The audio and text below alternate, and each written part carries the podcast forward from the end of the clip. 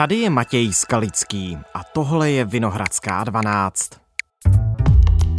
Ruská referenda falešná, ruská armáda prohrávající, ruská propaganda v problémech, ruská vláda a vojáci jako fašisté a zločinci, očima světoznámého historika Timothyho Snydera v exkluzivním rozhovoru pro Český rozhlas.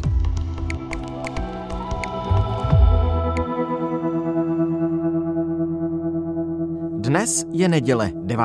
října. Tohle je speciální epizoda Vinohradské 12, kterou moderuje stálý zpravodaj Českého rozhlasu v USA Jan Kaliba. S Timotym Snyderem mluvil na konferenci s názvem Havel and Our Crisis na univerzitě Colby College v americkém státě Maine.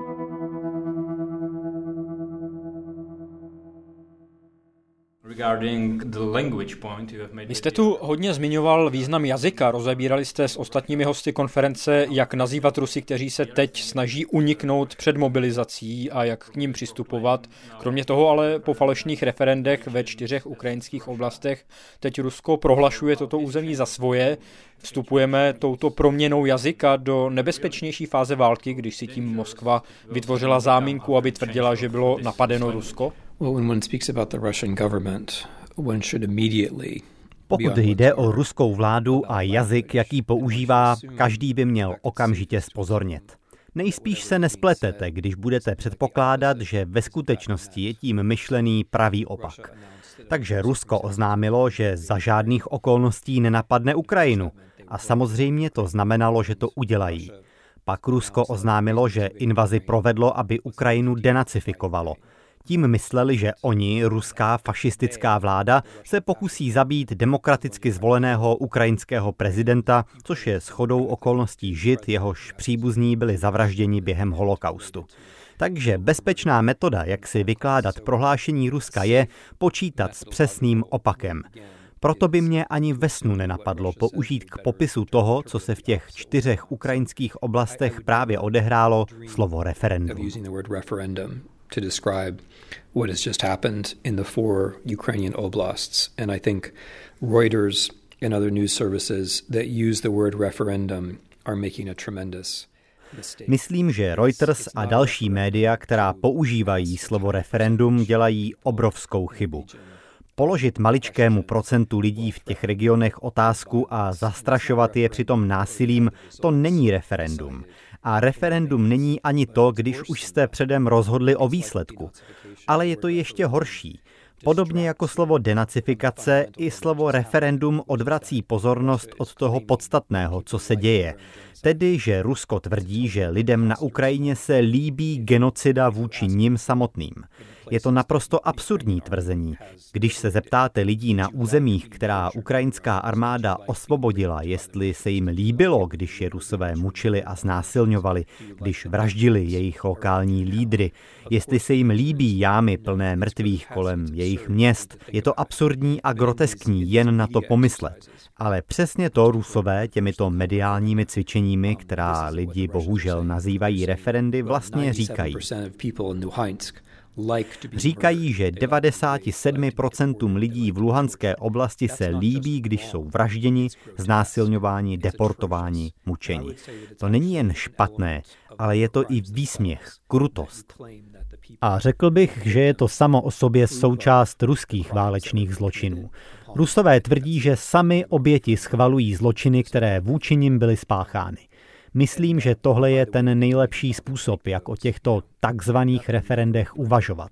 Oni se mimochodem ani neobtěžovali ty hlasy se sbírat, takže i kdybyste nevěřili tomu, co jsem právě řekl, tak v reálném světě se nestalo nic, co by se referendu aspoň přiblížilo. Jen namířili zbraně na několik lidí, se sbírali pár kusů papíru, natočili to na kameru a pak oznámili předem daný výsledek. A pokud jde o muže, kteří teď prchají z Ruské federace, soucítím s nimi a jistě mají právo nechtít bojovat v ruské armádě, ale nemyslím si, že je dobrý nápad přistupovat k ním jako k obětem této války. Těmi jsou samozřejmě Ukrajinci. A nemyslím si ani, že je správné je považovat za hlavní činitele politického odporu v Rusku. Takoví lidé v Rusku působí dlouho a podnikají i jiné věci, než že se vyhýbají odvodu. Takže podle mě nejjednodušší je považovat tyto lidi za Rusy, kteří unikají před odvodem. A někomu takovému nutně neposkytnete útočiště ve své zemi. A kdyby nic jiného, je to zřejmě moment, kdy mají Rusové šanci chopit se zodpovědnosti za budoucnost své země. Myslím si, že v nadcházejících týdnech a měsících bude důležité mít takové Rusy uvnitř Ruska. U takovýchto lidí, kteří mají mentální, emoční a finanční zázemí k tomu, aby se pokusili zemi opustit, bude naopak z vnitropolitických důvodů důležité, aby v Rusku zůstali.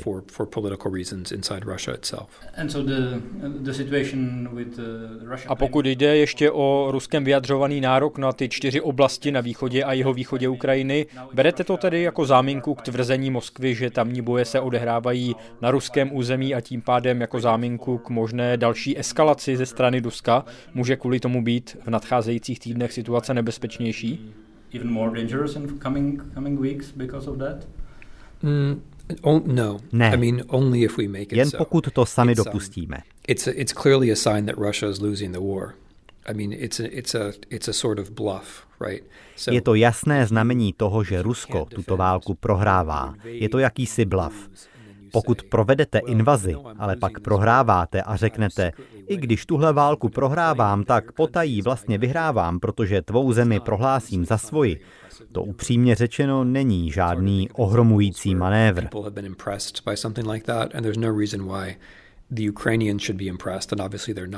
Neexistuje důvod, proč by tím Ukrajinci měli být ohromeni a očividně taky nejsou. Rusové to mohou prohlašovat, ale jestli to bude mít nějakou sílu, to nezáleží na nich, záleží to na nás. Je to pokus využít sílu slova v momentě, kdy se ukázalo, že na bojišti je Rusko slabé.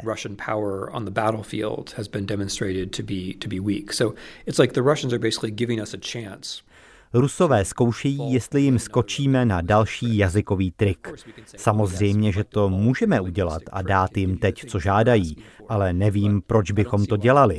Pokračuje válka, která zahrnuje ruské síly na ukrajinském území a ukrajinské síly, které se Rusy snaží vytlačit pryč. To je velmi jasné právně, morálně a ze všech dalších hledisek. Když začnete souboj, ve kterém se pokusíte toho druhého zavraždit a pak začnete prohrávat, tak je absurdní najednou vytáhnout z kapsy kus papíru s nápisem a začít křičet já vyhrávám, vyhrávám.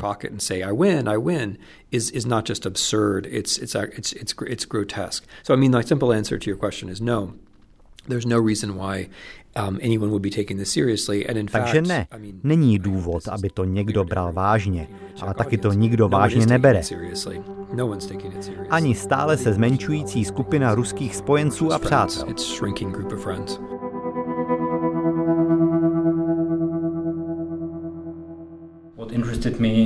Zaujala mě tu také debata o tom, jak účinně dovedou Ukrajinci bojovat s ruskou propagandou. Uh, to je disciplína, ve které zatím země z různých koutů světa selhávají. Uh, Můžeme se v tomto směru od Ukrajinců něco přiučit, nebo Ukrajincům tento účinný boj s ruskou propagandou umožňuje ta specifická situace, ve které se nacházejí? Their specific situation they are in that allows them to do that. Well, certainly they do Ukrajinci určitě mají oproti jiným výhody. Za prvé, všichni jsou to rodilí mluvčí, zběhlí v ruštině, takže mají víc času přemýšlet o tom, co se děje. A za druhé, všichni jsou mladí. Mám na mysli to, že lidem, kteří teď politicky vedou Ukrajinu, je kolem 40. To je rozdíl oproti situaci v roce 2014, kdy Rusko provedlo předchozí invazi. Kromě toho bojují o přežití a nezbytnost je matkou vynalézavosti. Ale i tak se z toho dá vzít nějaké obecné ponaučení.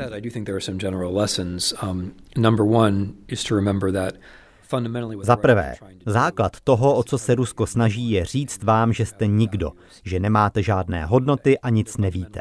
Nesnaží se vás o ničem přesvědčit v pozitivním slova smyslu, jen vás psychologicky destabilizovat. Jakmile tohle pochopíte, to, že cokoliv říkají, bychom neměli brát jako pravdivostní tvrzení, ale jako zlovolný psychologický zásah, tak je menší pravděpodobnost, že vás to ovlivní. Ukrajinci to chápou a jednají podle toho. Než se snažit na obsah ruských dezinformací přímo reagovat, je důležitější upevnit svou vlastní identitu, co by člověka, společenské skupiny nebo národa. A to tím, že vyprávím svůj vlastní příběh. Je to pro každého zdravější a taky účinnější pro svět jako celek. A přesně tohle dělá Zelenský.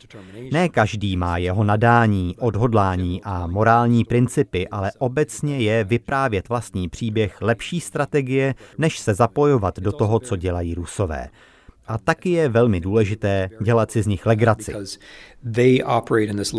Není to jediná věc, ale je velmi důležitá, protože oni fungují v režimu, ve kterém je všechno smrtelně vážné. A my je musíme brát vážně, protože mluví o vážných věcech, jako je jaderná válka. Je to pořád dokola. Jaderná válka, jaderná válka. A ve chvíli, kdy jste schopni nebrat je vážně, tak to pomáhá i ostatním taky je nebrat vážně. Svým způsobem veškerá ruská propaganda je závislá na předpokladu, že Rusko je velmoc, že má velkou historii, že je to seriózní místo, že ruští lídři nosí seriózní kravaty a obleky a jsou to seriózní lidé. Celé to závisí na tom, že je bereme vážně. Dávají si záležet na takových těch ocelových pohledech do očí. A v momentě, kdy si uvědomíte, že je to celé vlastně k smíchu, tak jste něco dokázali. A ono to je směšné. Je směšné, když o sobě Rusko tvrdí, že je demokracií. Ruští propagandisti jsou groteskní, jsou to zločinci, zkoušejí podkopat všechny naše hodnoty, ale taky jsou směšní. Takže i když bychom to všechno měli vzít jako příležitost uvědomit si, za čím sami vlastně stojíme, část své energie bychom měli věnovat také tomu dělat si z nich legraci. Protože pokud se tomu nemůžeme vysmívat, pak od toho nemáme dostatečný odstup. A když se jim upřímně zasmějeme, tak je tím taky destabilizujeme, protože oni v hloubi duše vědí, že to, co dělají, se nedá brát vážně. Oni vědí, že jejich projevy v OSN se nedají brát vážně, že jejich večerní televizní show se nedají brát vážně. A když se tomu smějete, tak jim připomínáte, co sami vědí, že je to celé jenom hra.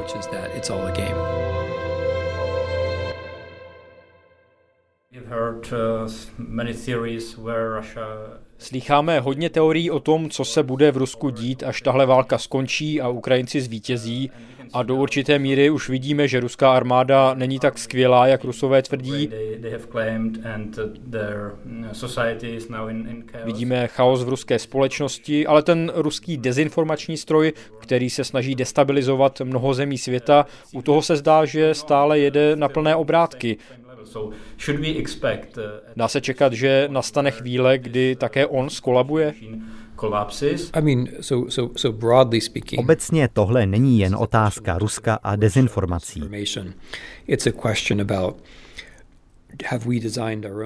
Je s tím spojená i otázka, jestli máme vlastní společnost nastavenou tak, že produkujeme své vlastní informace. To se zdá jako jednoduchá věc, ale ve skutečnosti není. Není snadné být v Česku nebo ve Spojených státech investigativním novinářem. Je to nevděčné povolání. Takže máme stále méně investigativních reportérů, kteří jdou do terénu a rozplétají složité příběhy a říkají nepříjemné pravdy. A u toho všechno začíná. When you don't have in your own country policies that support pluralism in media and especially support reporting, you create this kind of vacuum, and into that vacuum comes pokud politické prostředí země nepodporuje pluralitu médií a obzvlášť reportérskou práci, vznikne vákuum, které zaplní Facebook, další sociální sítě a s nimi přichází zranitelnost vůči propagandě. Jestli vůči domácí nebo ruské, to je svým způsobem podružné. Důležité je, aby se vlády, kterým záleží na svobodě a demokracii, starali také o výrobu fakticity. To je naše krize. Putin neputin. Rusko nám ji jen pomohlo spatřit. Takže bez ohledu na to, co se děje ve světě, potřebujeme víc reportérů, lokálních novinářů, zahraničních zpravodajů. V podstatě každá země západu touhle krizí trpí a Rusko ji jen využívá. I think it's it's very important to see the disinformation as an integral element of the war itself. Tato válka by nebyla možná bez dezinformací. Jsou její nedílnou součástí. Ta válka by nebyla možná, kdyby tolik lidí na západě netrpělo tak zásadním nepochopením Ruska. A to je výsledek různých věcí, ale mimo jiné taky neschopnosti rozlišovat mezi státem placenou propagandou a žurnalistikou. Některé lidi tato válka naučila, že například kanál Russia Today není žurnalistika, ale propaganda. Tohle rozlišování si musíme osvojit. Musíme rozlišovat mezi snahou vyrazit do terénu za složitými příběhy a mezi fiktivními nebo polofiktivními obsahy, které vytvářejí státy ve svém vlastním zájmu. Tohle rozlišování mezi investigací a propagandou potřebujeme. Zoufale ho potřebujeme. Nejen kvůli Rusku, i kvůli sobě. A pokud jde tedy o potenciální kolaps toho ruského dezinformačního aparátu, vidíte ho někde na obzoru? No, Tohle je velmi zajímavé. Když si pustíte ruskou televizi, už se rozhodně objevují praskliny. Tohle je ohromující věc a my na západě v tom selháváme taky. Válka má svá pravidla a pokud vedete válku založenou na lžích a prohráváte v ní, tak ať je vaše propaganda sebelepší, nakonec vás to zažene do kouta.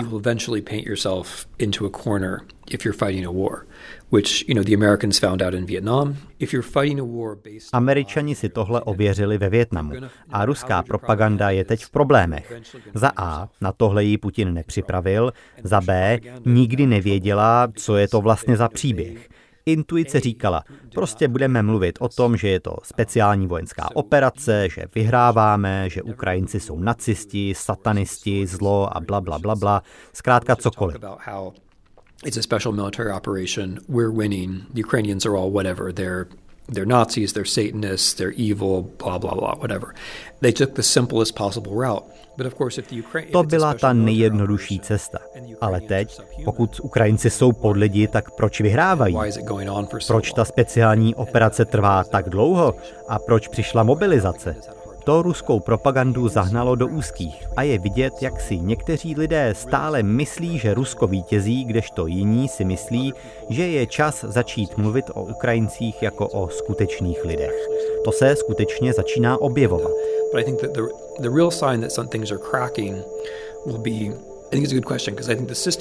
Ten systém ale nezmizí. Je na něm založená celá ruská politika, takže skutečná známka toho, že se něco hroutí, bude, až se stane jedna ze dvou těchto věcí. Buď se den po dní, týden po týdnu začneme dozvídat, že kromě Putina je i někdo další velmi moudrý. Třeba někdo, jehož jméno taky začíná na P, kdo ví. To je jedna možnost. Is a very wise person. That, from one day to the next or one week to the next, you know, it'll be all the same, except it's somebody else, some other man whose name starts with P, who's now the wise man behind everything. That's one variant. Another variant is that there are a few days Ta druhá je, že politický zmatek bude takový, že přestanou vysílat, jako se to stalo v srpnu 1991. A to bude znamenat, že se odehrává souboj a my nebudeme vědět, který z mužů s počátečním písmenem P je u moci. A já si myslím, že jedna z těch dvou variant nastane. Thank you so much, Mr. Brewster. You're very welcome.